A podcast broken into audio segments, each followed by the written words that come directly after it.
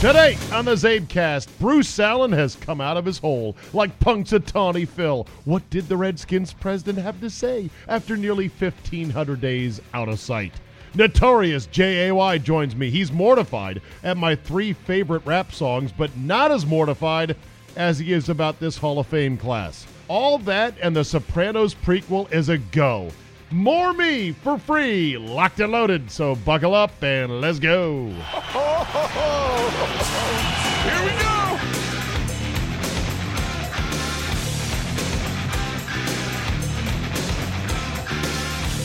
Wednesday, January 23rd, 2019.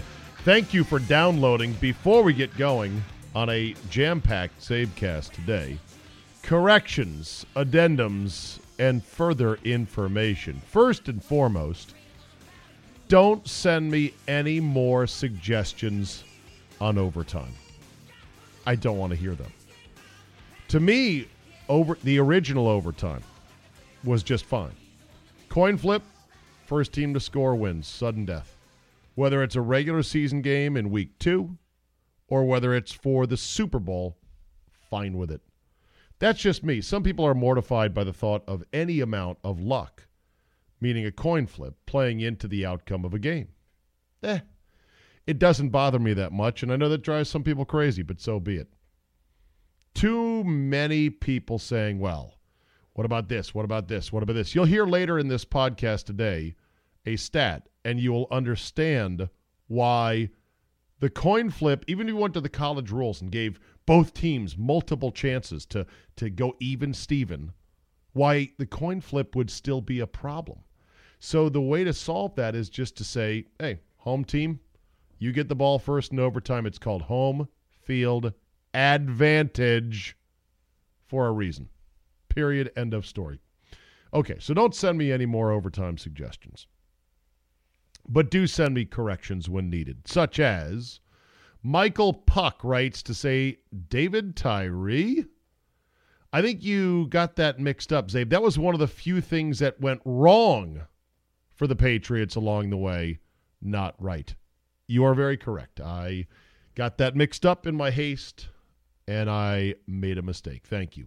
But Michael Puck says Andy is full of it. They don't restart the game if a playoff game goes to double overtime.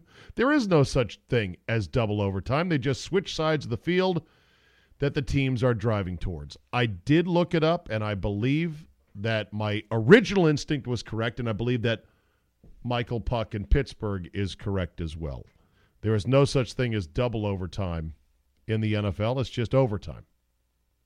At least that's what I think. I, I haven't read the rule book. I'll be I'll be honest with you.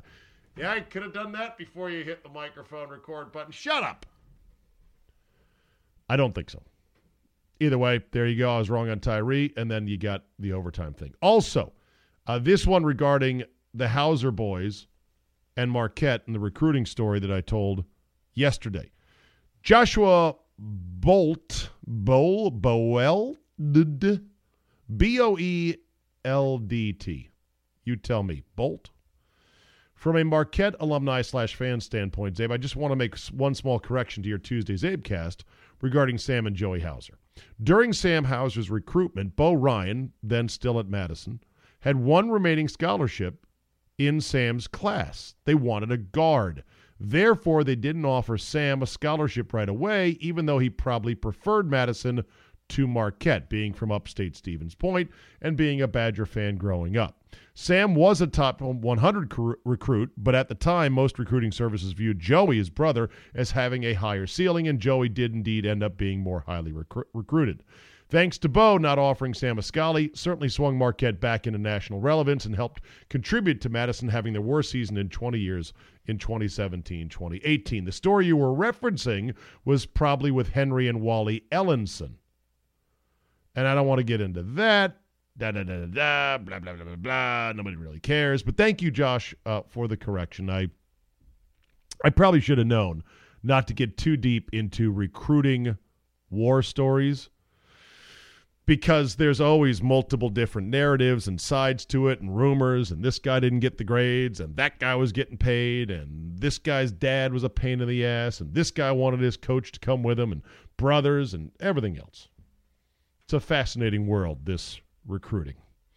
Before we get to notorious J A Y, the big story in D.C. today was the fact that Bruce Allen, team president, Washington Redskins, came out of hiding for the first time in 1,483 days. And by hiding, of course, I'm being, I'm exaggerating, I'm using a writer's embellishment. He gave his first non one on one interview in 1,483 days. In other words, a regular press conference. Come one, come all, bring all your questions. First time since December 31st, 2014. After a particularly bad season in which one Mike Shanahan was fired. Bruce Allen was the man in charge. And he said during that presser, amongst other things, we are winning off the field. We just need to start winning on the field. Oh, lordy, lordy, that was not what the fans wanted to hear. So that became known as the winning off the field press conference. Since that went so poorly, and you know Bruce Allen is sensitive to it, he never did one of those full on press conferences again because he got peppered from all sides and he didn't know which way the questions were coming. He couldn't charm the one on one interviewer in front of him. So he stopped doing it. He would do select, hand picked one on ones with certain beat reporters and certain reporters that had that worked for outlets that might have been a partner of the Redskins, like NBC Sports Washington, then Comcast. And that's how he did the interviews. You know, it was more comfortable for him. Well, Tuesday, I wake up and hear Bruce is going to talk today. Oh my goodness. There was a buzz in the media like the the hand of the king is going to speak from the balcony. Won't this be exciting? O peasants far and wide, ye redskin peons, gather to hear what the great hand of the king will say. And yes, Bruce Allen is the hand of the king. And just like in Game of Thrones, where they say the king shits and the hand wipes, that's Bruce Allen for you. He whispers into Dan Snyder's ear, You're doing great. We got this. And then he turns around and does all the king's dirty work so he doesn't have to sully his hands. So he's at the Senior Bowl in Mobile. He tells uh, that we get word from we, the media gets word from the team's PR department, yeah, Bruce will be able to v- take questions tomorrow. Well, would have been nice to know so we could have sent somebody down there. But that's the kind of chicken shit stuff that this org does all the time. Thousand miles away, barely any notice. Okay, he's going to talk. So he spoke for about 16 minutes. He took a lot of questions. The assembled Redskins media, the regular beat cops that were down there, I thought did an excellent job collectively. And the ones that I know of in particular included uh, J.P. Finley from NBC Sports Washington, Tarik El Bashir from The Athletic, Michael Phillips from the Richmond Times Dispatch, Craig Hoffman from 1067 The Fan, and a couple others. They were also jumping all over each other to get the next question in because they rarely get this opportunity. The big takeaway for me as a Redskin fan off of what Bruce Allen said was he thinks success in the NFL is just making the playoffs. How sad is that? He thinks that's success because he kept saying, you know, we've been in the middle of the pack the last couple of years. And that means you're close. And we finished a game out of the playoffs a year ago. We finished two games out this year. We finished a game out the year before that. And he's ticking this stuff down and I'm thinking, stop talking. Stop ta- stop thinking like this. What are we going to do? Print a t-shirt that says 5 games short of the Super Bowl? High five. And on the back it'll say 6 games out of a championship? Oh my god amongst the whoppers he uncorked, and you can read, by the way, my whole write up on this at zabe.com. It's not just podcasts anymore, it's also my writing from time to time. One of my most inspired works, I must say. In it, he committed these whoppers saying, well, you know, sure, there is rumors that Todd Bowles and Gregg Williams were being frantically pursued by Dan Snyder and that the Redskins were meeting with them. But Bruce Allen said, well, you know, Greg Manusky was in on some of those meetings. Record scratch. What? So you're saying Todd Bowles, who is now bounced down to defensive coordinator status, came in for an interview, and Manusky, the current D coordinator, was in on that meeting? Ah, ho, ho, ho. awkward. When pressed on that detail, Bruce Allen pretty much ran out of the room away from his own line of thinking. He just didn't really finish his sentence on it. He he used some out like, you know what, I'm to leave that to the I'm to leave that part of the profession to itself about who was in the room and what they talked about. It's just so depressing. It is so utterly depressing. I wished he could have been asked hard questions, things like, you know, what would your dad say right now? Since you're the only reason you got this job is your daddy was once a coach here and once beloved here and was passionate about the team and fanatic about the team. Well, what would he say to you? Wouldn't he just give you a a smack upside the head and say, "You dumbass, you have fucked this thing up royally"? I'd love to hit him with the, you know, your record's worse than Vinny's. If you love the team so much, would you claim to do? Like, I'd ask him, Bruce, you are widely hated by the fan base, and your record is worse than Vinny's.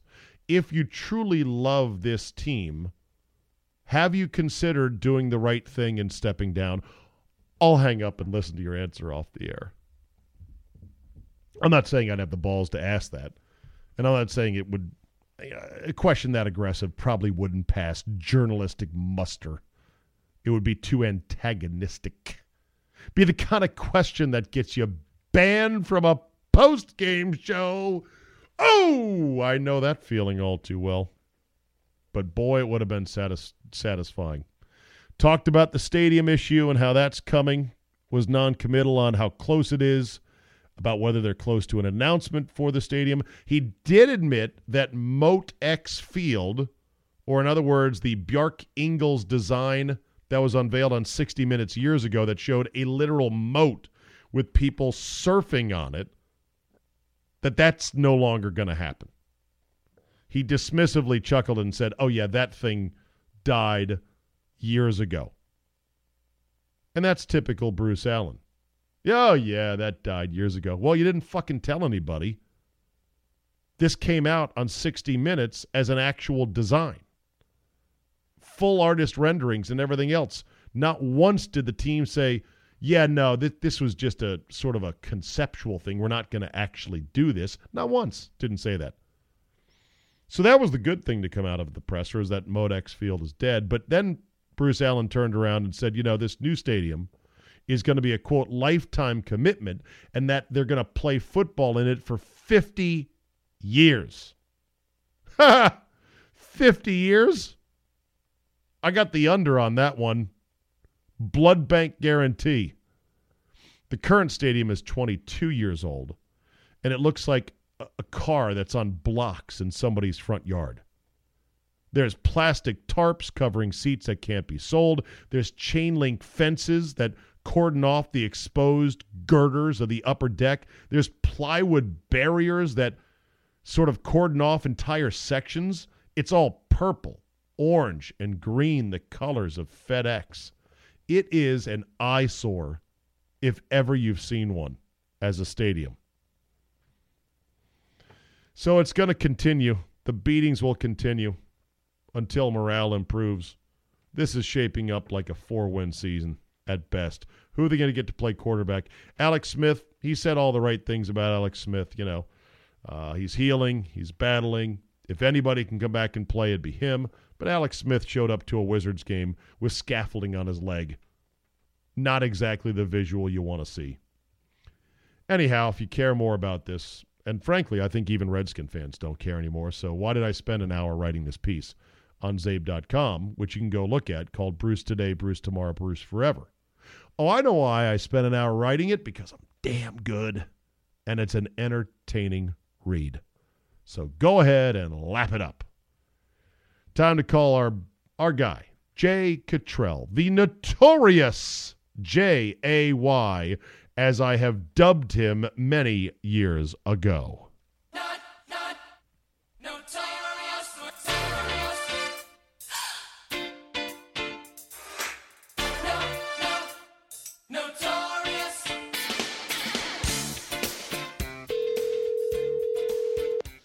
Well, hello. Well, hello, the notorious J A Y. With new theme music tonight, I pulled out the old Notorious song just for you, Jay. How are you, bud? Fine. I thought you were going to play that god awful chopper style just to be funny. Just to rub it in your face, chop, chop, Just to- choppa style, chop, Well- choppa, choppa style. That song will never be heard again, so I'm very happy. It is, uh, well, today is Tuesday. You'll be hearing this podcast on a Wednesday. But for my top three Tuesday, I did my top three rap songs ever. Oh, that, and my top three, no, not god-awful. ever. Not not ever. Just my three favorite rap songs. You ready? Uh, let me see. What I'm guessing you probably love "Summertime" by. Summertime is not a rap song. Even I Yes, know it that. is. It Yes, it is. is. It is, yes. By DJ Jazzy Jeff and the Fresh Prince. It sure is. We played it on the Zabecast to bump out during the summer months. that is a great. That is a classic "Summertime" hit. All right, That's a what are your rap. That, but wait, that's a rap yes, song. that's a yes, that's a rap song. Yes, that's a hip hop song. What is your top three? I, I'm, with wait a minute. well, no, with bated breath, I'm waiting to hear what your top three is. Well, hold on a second. Because you are a musician, so I respect. you. No. no, No. I respect your you being a musician. I respect that. You play the drums. Jay, I'm That's a respectable craft. Jay, I'm not a musician. I'm a drummer. Well, you had the Zayden That's Five. that's so- that. I I said this to the guys, the real musicians that were in the Eagle Mania tribute band that I saw this past weekend. I said, I'm a drummer. I'm not a musician, but I've been around music, so I'm fascinated by the creative process and how you do this. And so uh, I was talking to them about all the, you know, what it takes to replicate Eagle songs. Pretty fascinating. There was not any black people in the audience. Not that there was, Oh, you know, not, not way, welcome, I- by the way, but I love the Eagles, by the way. Have you seen Have you seen the documentary? incredible. Now, here's Incredible. here's the sad part. I came away from the documentary going, Don Henley's a dick. Yep. Glenn Yep. Frey was a dick. Yep. Yep. Yep. Yep. Yep. Yep.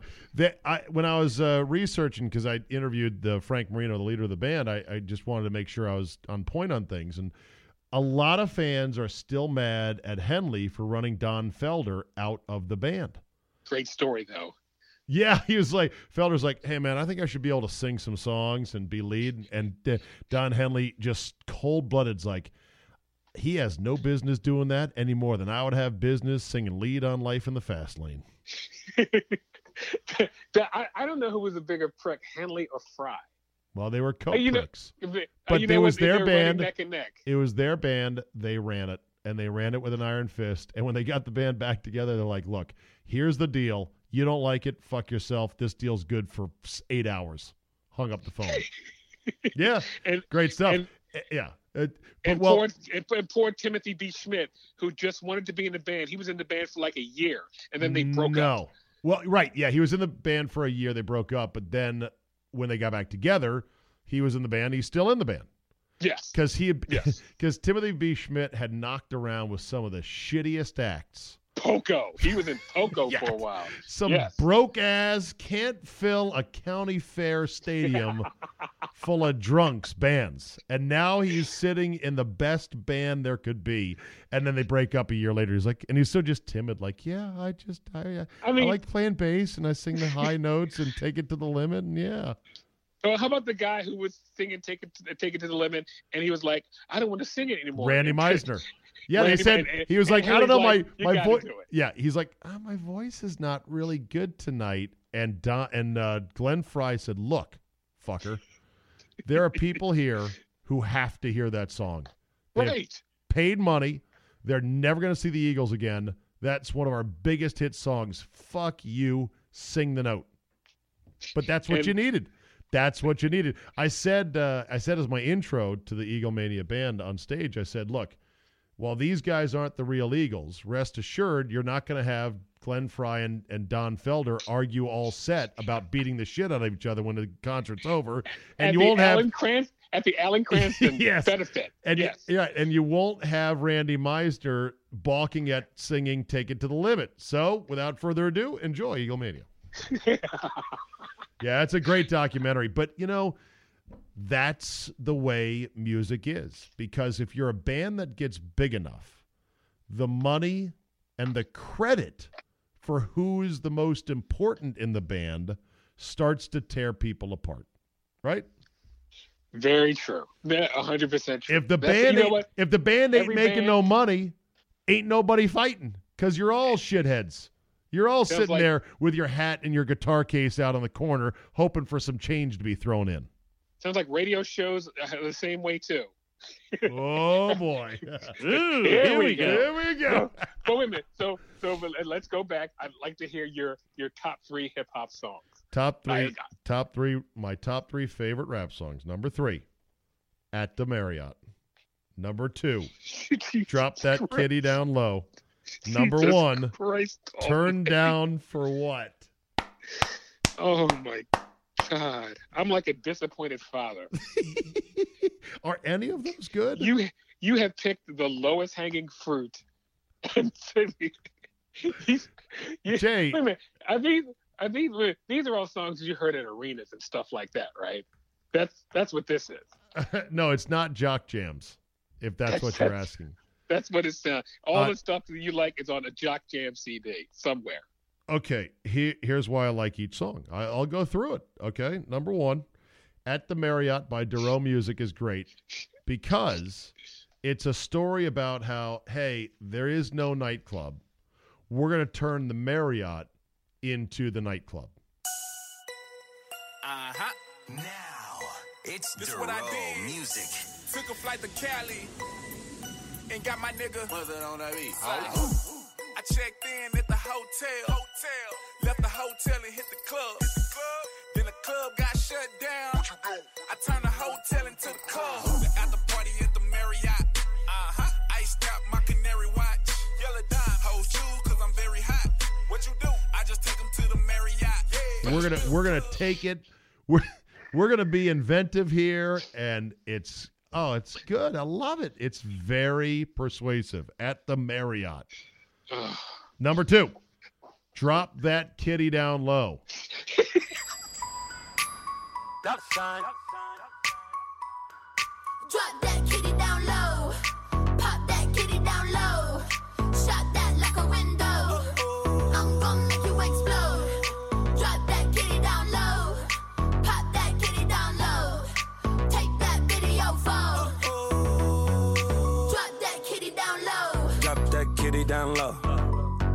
Pop it like a pistol. Make it clap for a stack. Don't forget to let Go ahead. Go ahead. By sorry. by Ty Dolla Sign, I know who it's featuring by, yeah. Charli XCX and Yes. Tinashe. I mean, it's Oh. it's just great. It's super sexualized. Kitty meaning pussy, of course. And you're in the club. Drop that Is kitty that what down that low. means? Whoa. Is It, that it what means that means? it means means get it. It means get it close to the floor. It's just it's got a really inve- in in infective hook. I like to say. And number one, turn down for what?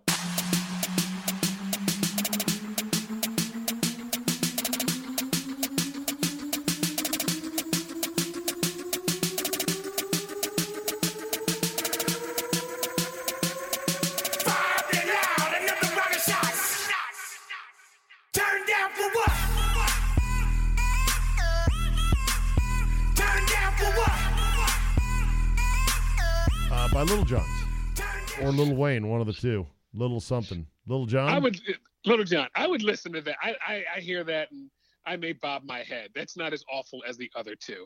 You know what I wish though? I wish for for Zabe Vegas that I could meet you in L.A. and we could do the drive to Vegas and I could put in what is good hip hop for that four hour drive. Well- and by the time and by the time we hit the lights of Vegas, you would be a brand new man. okay. A brand new honky. A no, I didn't say no. I know. That's Don't I call myself that. a honky. Don't be saying that. I no. can say the H word. Oh, oh, the H. Oh, is that a, the H The word? H Is word. that a, Yes, in our in our meetings we say yeah in our meetings we say uh, has anyone heard any incidents of the H word that we could possibly file a civil rights claim on? Were you called a honky? Uh, I don't think I've ever used that term in my entire life. well, good. It, So if I what? run for office, if I run for office and someone says, "Have you ever said the word blank?" I can truly say I've never said it. Listen, I don't think honky cracker is kind of an insult. I've said that. I've said that a lot. Really? Okay. Uh, Just no, quoting Chris Rock though. I okay. don't think I've ever called someone. Okay. I, Oh, yeah. I like I I am not on the mindset of uh, oh we should be all sensitive and butthurt about it. I do believe that there is a certain degree of one way street towards obviously African Americans because of our racial history in America. I just wish there was a little bit of humanity and understanding when someone who makes an obviously innocent mistake and there is just off with his with his head. You heard about the weatherman in Indiana. That was. I'm gonna. I I give him a pass for that. You have to. Like And by the way, Greenberg did it once. he did. Nearly fatal. I would have fired him just to fire him. Like you you you if you're a respected white weatherman in Indiana, you are not going to on purpose try to slip that in. to be to be coy and funny. No. Or right, which would not necessarily make you racist. You're just trying to be funny. But if you were truly a racist, like let's let's do this to put a stain on the holiday and get at those people whose skin color I don't like. Right. That- he would have came that- out. He would have came out with a hood. That doesn't Here's the that weather. that does not pass the smell test. It just No. doesn't. And and, I, I and, give him a pass. and and this guy's life, his career is over. Is over. Yes. Like I said, if he'd come out with a hood, okay, that's a different story. But that was a slip. Of, we've had a lot of slipping. Like I said, if Greenberg wasn't fired, this guy should not have been fired. So, all right, we got we're going to talk about the games uh, for you Yes. Zabecast listeners who are like, Jesus, you're not going to talk about the call again. Well, yeah, because I got a new guy every day. Got Jay today, had Andy yesterday, and have Mr. X later in the week. But we'll get your take on it in just a second. Uh, before I get to that, though, did you hear the Adrien Broner interview after he the fight. You, did you stay awake? Oh, yeah. We were at a party and uh, my buddy's wife's 50th, and so we were watching the fight. And all through the fight, we were like, Pacquiao was kicking his ass. Adrien Broner, by the way, is a big, loud mouth full of nothing. I know, but he's goddamn funny because he thought on his feet. Like, here, I'll play the end of the interview with the whole Jim Gray, your record is, and and let's just hear the response one more time. That boy, they trying to what they trying to do is they trying to get that money again with Pacquiao and um, Floyd, but it's cool. I ain't worrying about it. I'm still that nigga. I'm on top. Cincinnati, stand up. West Side, two five. You're three, three, and one in your last seven fights. What will you do next? Hey, I'm three three and one in my last seven, but I'll be seven zero against you. Well, that wouldn't mean much. That's the end of this interview. Jim Gray, a poor man's Larry Merchant. Dude, that you got to give Broner credit for thinking on his feet like that. That, that was a Still- quick response. Three, three, and one. Your last line. seven is a shitty ass record for a boxer. That guy shouldn't be. That guy should be the third undercard at a Holiday Inn somewhere. he should be fighting here in Maryland at the uh, venue Michael's Eighth Avenue, Right, where but you, you can have you can have a wedding and a boxing match in the same place. But he turned it right on Jim Gray, and Jim Gray returned serve by saying, "Well, that wouldn't mean very much." how how my favorite is still Floyd and, and Larry Merchant, where Larry said, "If you were in the ring, I'd whip your ass," and Larry Merchant was like, "If I was 30 years younger, I'd I'd whip your ass." that was the. I love Larry Merchant for that. okay, okay. Let's get to the big story of the world: the call in New Orleans. Go. New Orleans has the the two worst things back to back in NFL playoff history: the Minnesota Miracle in this. Right? There is no there's there's nothing. I've never seen a team Two pretty this- bad ones. Pretty, Two- I've- pretty I've, bad never seen a team. Never seen a team have that. Well, wait a minute. Did Cleveland go back to back with the drive and Earnest Byner? Was that back to back? Might have been. Browns fans Okay. represent. Email me, zabe at yahoo.com. I'm thinking now that you brought this up, Jay, and I could have researched it a bit more before we came on. Yeah, you never do research on this show. Hey, shut What's up. Re- research research. Okay, so um, I want to say that the Oakland Raiders back to back suffered the Rich Gannon separated shoulder when Tony Siragusa landed on him well after the fact, and it popped out, and he was done for the game. That was in Oakland, right? Do you remember that play That was in Oakland because uh, yeah, Shannon Shannon Sharpe went uh, 94 yards in the Yes. playoffs? Right. Okay, and I Yes, believe either on the front end of that or the back end of that was the tuck rule. So think about that. That's back to back for the Raiders. And then you want to extend it further. Some point after that, they lost Jon Gruden to Tampa, who promptly went and won a Super Bowl. I'm going to say That's if pretty bad. Cleveland went if Cleveland went back to back with the drive and the Earnest Byner fumble, that is the worst. And then second comes the Saints with the Minnesota Miracle and the worst non-call in the history, In the of, history of professional football. Yes. All right, Well, so- Don Don wait a minute, Don Denkinger's call in the '85 World Series, Kansas City and St. Louis at first base, that might be a tie with this one. I'd have to go look at the Denkinger call about how badly Okay. it was missed. Okay. This one, the more I see it, and my the worse it gets. The worse it gets. Oh, the worse it gets. The and, and here my my take uh, come Monday was yeah, horrible call. Shit happens. You were still up three. You had plenty of chances to win the game. You fucked up. Sean Payton didn't get over it quick enough. I could still see he was sucking on lemons into the overtime. And ultimately, that's on you, New Orleans. The more I see it, the more sympathy I feel because of how bad it was. I just don't know why both guys didn't throw a flag. The two referees, why, Jay, did they not What- instinctively? Because it was an easy call to make. So why? and and easy. There was like, well, pass interference was one call, but it was also helmet to helmet.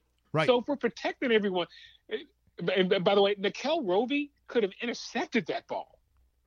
Correct. There was so many f ups on that play. It, it's not even funny. Nickell And- Robey, and- if he would have just looked at the ball, Yeah. he was going the other way or catching it and falling to the ground. and Sean Payton, or excuse me, and Drew Brees could have put some air under it, led him by a few But- yards, and would have had a walk-in Yes. touchdown. Right. It, I think. uh, Well, here's my theory: as you stew on the why of this, my theory, just to repeat, was number one, the play looked weird. It didn't look like prototypical pass interference because the defender was not stride for stride with the receiver. He was coming way across the field in a panic to try to get his guy, and he crashed right into him, which made it look more like a collision and not necessarily pass interference. So that jammed the radar of the referees. The other thing I believe that they truly don't want to do is they don't want to call a flag that ends the game, and that in that case a flag would end the game. They would prefer to be conservative on the side of that's not PI. They're still going to go up three. They're still going to have a really good chance to win. We don't want to be the ones that actually send the Rams home. That's my theory. That's all I got. What about you? I, I well, I just think they were caught up in the game and they weren't even paying attention. I think they were caught up in the moment. Is, is that crazy? So you, so you think it was just a genuine fuck up by not one, but two of the purportedly best side judge, line judges, whatever they were, in the NFL that had been given this NFC championship assignment. That to me is the hardest theory to buy. that they both fucked up? Really? Yes. Because every time I see it, I'm like, holy shit, how did they not throw a flag? Now, do you think your boy will call his office and go, "We need to hire full-time younger referees now"? Well, the And by your, NFL by your boy is Goodell. Goodell. The NFL has been moving to full time refs all along. They've lost 37.5% of their crew chiefs. They've lost six crew chiefs to retirement or to the TV booth in two years. So they're they're already draining the swamp of their part time guys, and they're going to have full time guys. But it doesn't mean that refereeing is going to get any better. Okay. How much? you- would- how yeah. much would you pay a full-time referee? well, that I would pay out of pocket. I don't have a lot no, of money for how that. If if Steve were $56 a month. of the if Steve Zabin were the czar of the NFL, Oh, how much would you pay an NFL referee full time? What would be the going rate? 225 base, upwards of 400 if you're really good. Okay, no, I'm, I'm just I, I'd like to know. I'd like to know what the, what the going rate would be because full time meaning what would you do in the off season? Watch film? Well, that's my argument. See, like I disagreed with this push to go to full-time refs because there's not enough to do from now until August. Right. There isn't. You can say they can train, they can watch film, they can do simulations. Yeah, and what are you going to do on Tuesday? I'm being funny. I'm just talking. What did you say? The XFL. The XFL, right? Yeah. this is the XFL.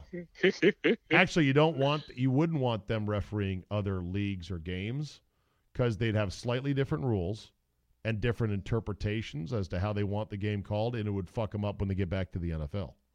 My opinion.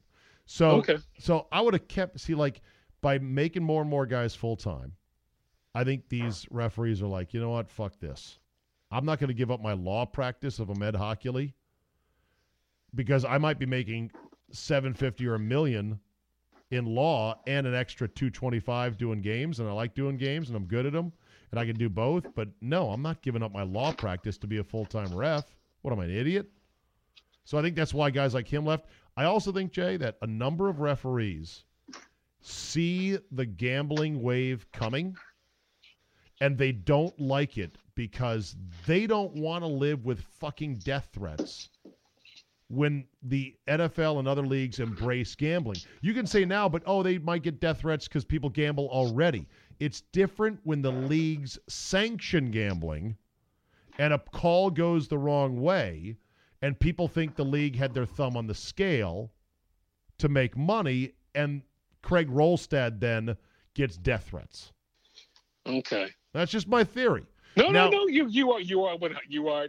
That- all of that is true. Yeah, that that the that the longtime referees who've done it enough look at the landscape and say this is probably a good time to get out of it. Now, they also might be sick of replay. You know, these guys are so good; they get so many calls right, but the one or two that super slow mo replay shows they got wrong, they're sick of it. They're like, "Fuck, nobody can get all these things right," and people are calling me an idiot, an asshole, whatever. Granted, this PI was terrible. That nobody should have uh, missed that call. So that said, would you want to allow PI to be reviewable? Yes. I don't. I, what review everything. Okay. If you want to get it 100 percent correct, How many times? review everything How many times? Till you many- get it right. No, no. How many replays? How many challenges does each team get? Let's say three. Okay. What happens when Sean Payton's out of challenges and that play happens? You're s you're s out of luck, Sean Okay. Payton. You'll say that. I guarantee you, many fans, including those who bet on the game, will still be furious. The outcome of Gambling the is game. killing. Gambling is killing sports. Well, it is, but here's the thing, and and the and the fans will be because there's two things. There's one, you say too bad for Sean Payton, he should have kept his flags. The other argument is, well, we want the games to be not marred by terrible calls. So if you want games to be not marred by terrible calls, you must have an unlimited supply of challenges in Ugh. case something shitty happens at the very end of a game like this. Well, then we're going into the games will last 97 hours. Right. So, in other words, maybe this is we've reached the limit of perfection because, much like some countries and the Pentagon likes to fight the last war with the last equipment, and okay, we need tanks because whatever. No, we're not doing that anymore. This PI call was obvious, blatant, and shocking. They missed it. The next PA, PI call at the end of a championship game is going to be very close. Watch. Most of them are very close. Most of them involve both guys pushing off each other. Do you remember at the end of the Har Bowl on fourth and goal, Kaepernick Oh, the to end the end zone? zone? Yes. And how Yes, much there was there was Jim contact there Harbaugh was there. Yeah.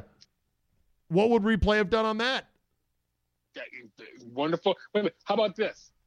Is not as egregious, but how about the call on Brady? He roughing the passer. Terrible. Yes. But from How the behind, it Yeah. looked like a chop to the head. Oh, I, I, I know, but but let's go back to the Har Bowl. Do you want the Super Bowl to be decided by Alberto fucking Rivi- Riveron Rivian.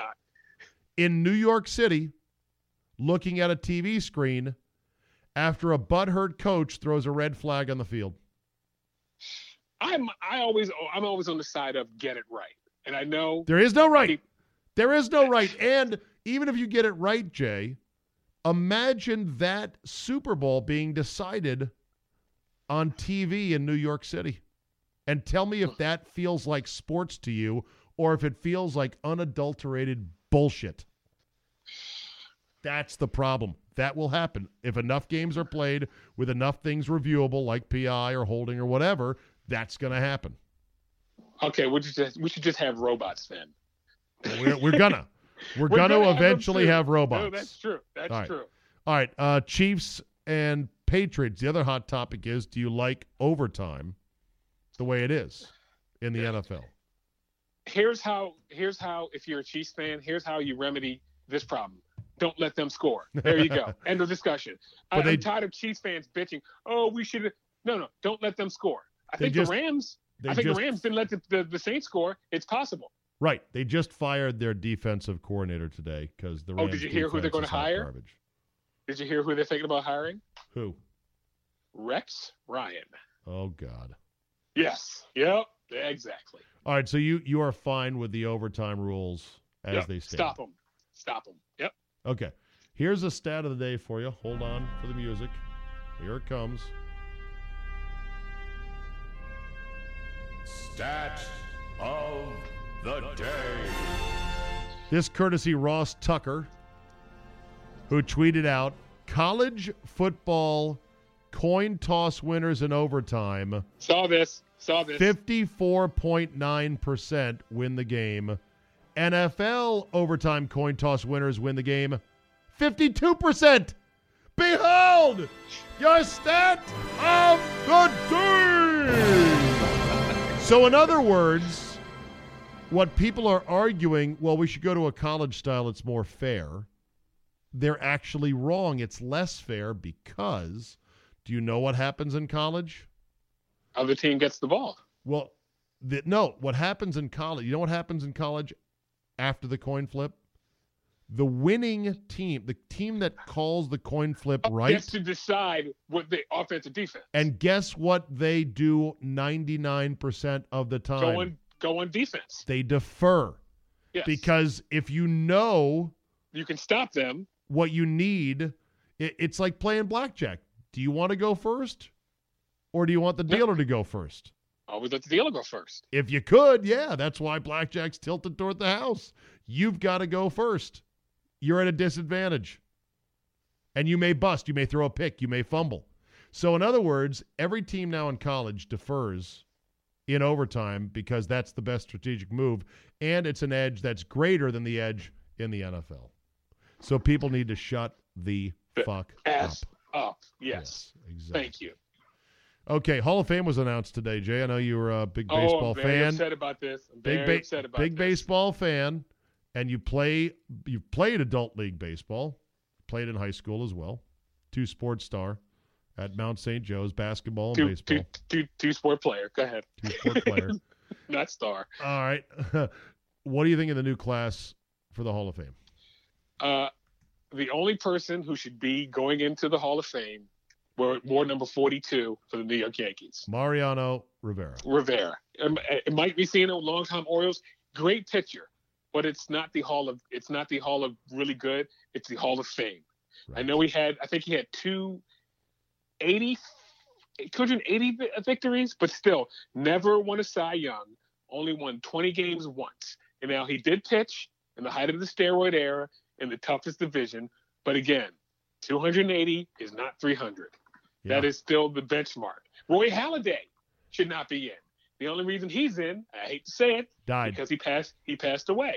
Yeah. Edgar, Edgar Martinez, 311 lifetime batting average, did not have 3,000 hits, did not have 500 home runs. How the hell is he in the Hall of Fame? Don't very know. good DH, very good DH. So, uh, the, like I said, the only person who should be in is Mariano. That's it. Yeah, the Baines thing rankles a lot of people. Harold Baines and Bill Mazeroski killed the Hall of Fame as we know it. Where did Mazeroski go in? Many years ago because of the uh, yeah, but Mazeroski shot heard for- shot heard around the world. He went in for one. That was Bobby Thomson. Mazeroski was a 60 World Series against the Yankees. Oh, he was the homer and the gloaming. right, and that was the only reason Bill Mazeroski is Yeah. in the Hall of Fame. and Okay. he shouldn't be in. Yeah, All right. Well, Joe Namath is in the Football Hall of Fame. and I think he threw like under 50 percent. Not His, under. his percent it was like 52 then, right? Joe Namath, Football Reference. Okay. These stats are horseshit. But Yes, but but but but game. but Joe Namath played in an era where the coaches in the NFL didn't care if you threw a lot of interceptions. It was almost like, yeah, la la la la la, fling it down there and give it a shot. And Joe Namath, by the way, had three knee surgeries, which were performed basically by a guy who had stayed at a Holiday Inn Express. I mean, huge knee scars. The, the, the, the rehab was so primitive back then. It's amazing he can even walk today, given the Are you making excuses for Joe Joe Willie Namath? Are you ready for the Joe Namath touchdown to INT career splits? Please go. 173 career touchdowns. How many interceptions for a Hall of Famer, Joe Willie Namath, do you think he threw? 173 good. How many bad? 210. OJ, I'm so sorry. You've underbid. The answer is 220 interceptions. Is that a lot? Yes, he's 57. Why am I yelling? He's uh 27. He's 47 interceptions on the wrong side, upside down. Is He that, is had- that wrong? he had he had interception totals in years of 27, 28, 22, and 28 pickles. Oh, And these are in 14 game seasons.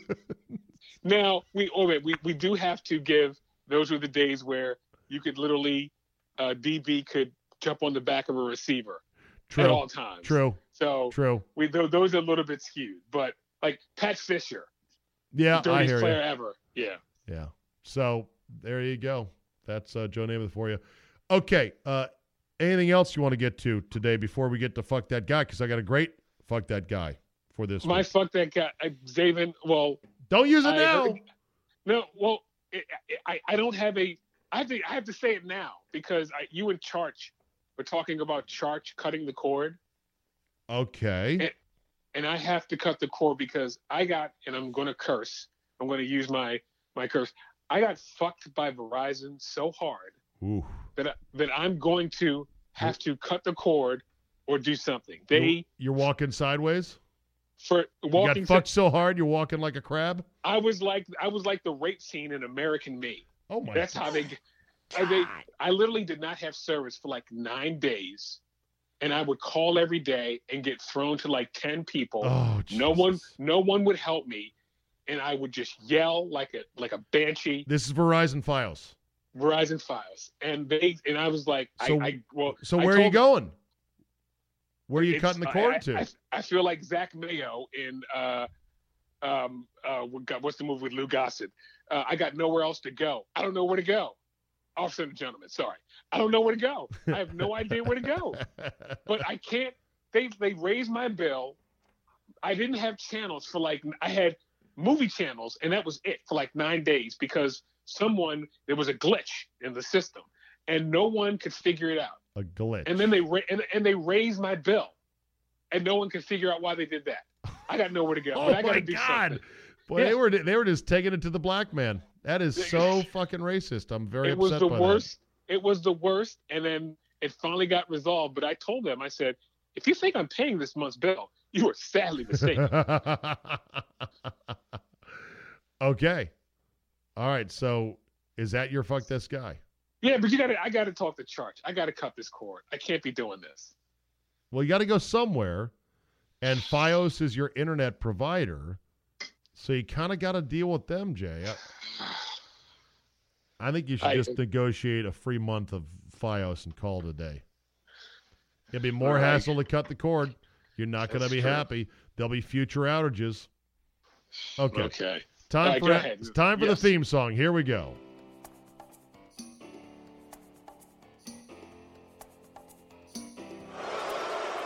I'm not a good guy. I'm the guy. Fuck that guy. Fuck that guy. All right, here we go. FTG. Of course, I can make it Bruce Allen, who I talked about earlier on the Zabecast, who just said the dumbest shit ever today when he finally talked to the media. Nah, don't have to worry about that. I've already dealt with him. My fuck that guy goes to a particular Saints fan who apparently has such a piercing, natural whistle. He dresses up for the games as the whistle man, and he was the guy causing everyone watching on TV to go, wait, hold on a second. Did they just blow that play dead? Fuck the whistle man. Fuck the sound people for Fox that didn't forcibly relocate him. You ruined the game. Just like the screaming woman in Baltimore ruined the Ravens playoff game against the Chargers for everyone watching on TV with their high pitched squealing. I want these fans that fuck up the audio on broadcast to be forcibly removed. Fuck that guy.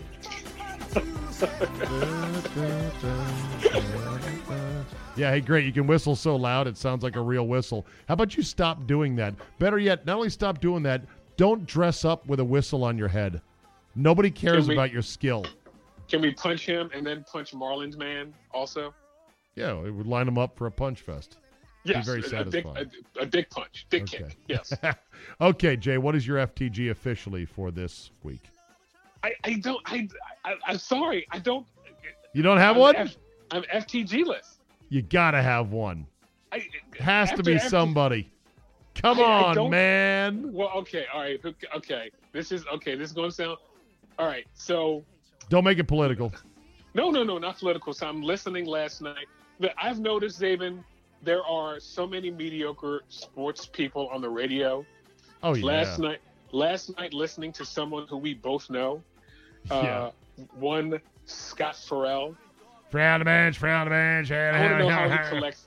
I want to know how someone collects a check as a sports uh, radio talk show host and knows minimal about sports. Yeah. I heard him breaking down a college basketball day, game. He knew no names, didn't know any records. He's just running. I'm like, the business is now at an all-time low. Am I? Am I? Am I wrong? It's not good. that? It's not. Okay. It's not good at the high end. There's too many high end guys making way too much money and not knowing anything. But I got to tread lightly saying that because they'll look at me and say, "You're just bitter." But you do your homework. You at least watch games incessantly. This is just a guy running his yap. Who, Yeah, well, where where has that gotten me? Where has trying hard? Where has doing the work? And I've got the spiral notebook to show it. Where's that helped me? It hasn't. I need a shtick. I need a hook like Ferrall on the bench, how to he he he on the bench. Dude, you got a football field in your backyard with a goalpost. That's not You're a- okay. I'm I know. but I'm working okay. like a dog for it, man. Come on now. You know I'm not as big as I could be. Right? You are one. Can I?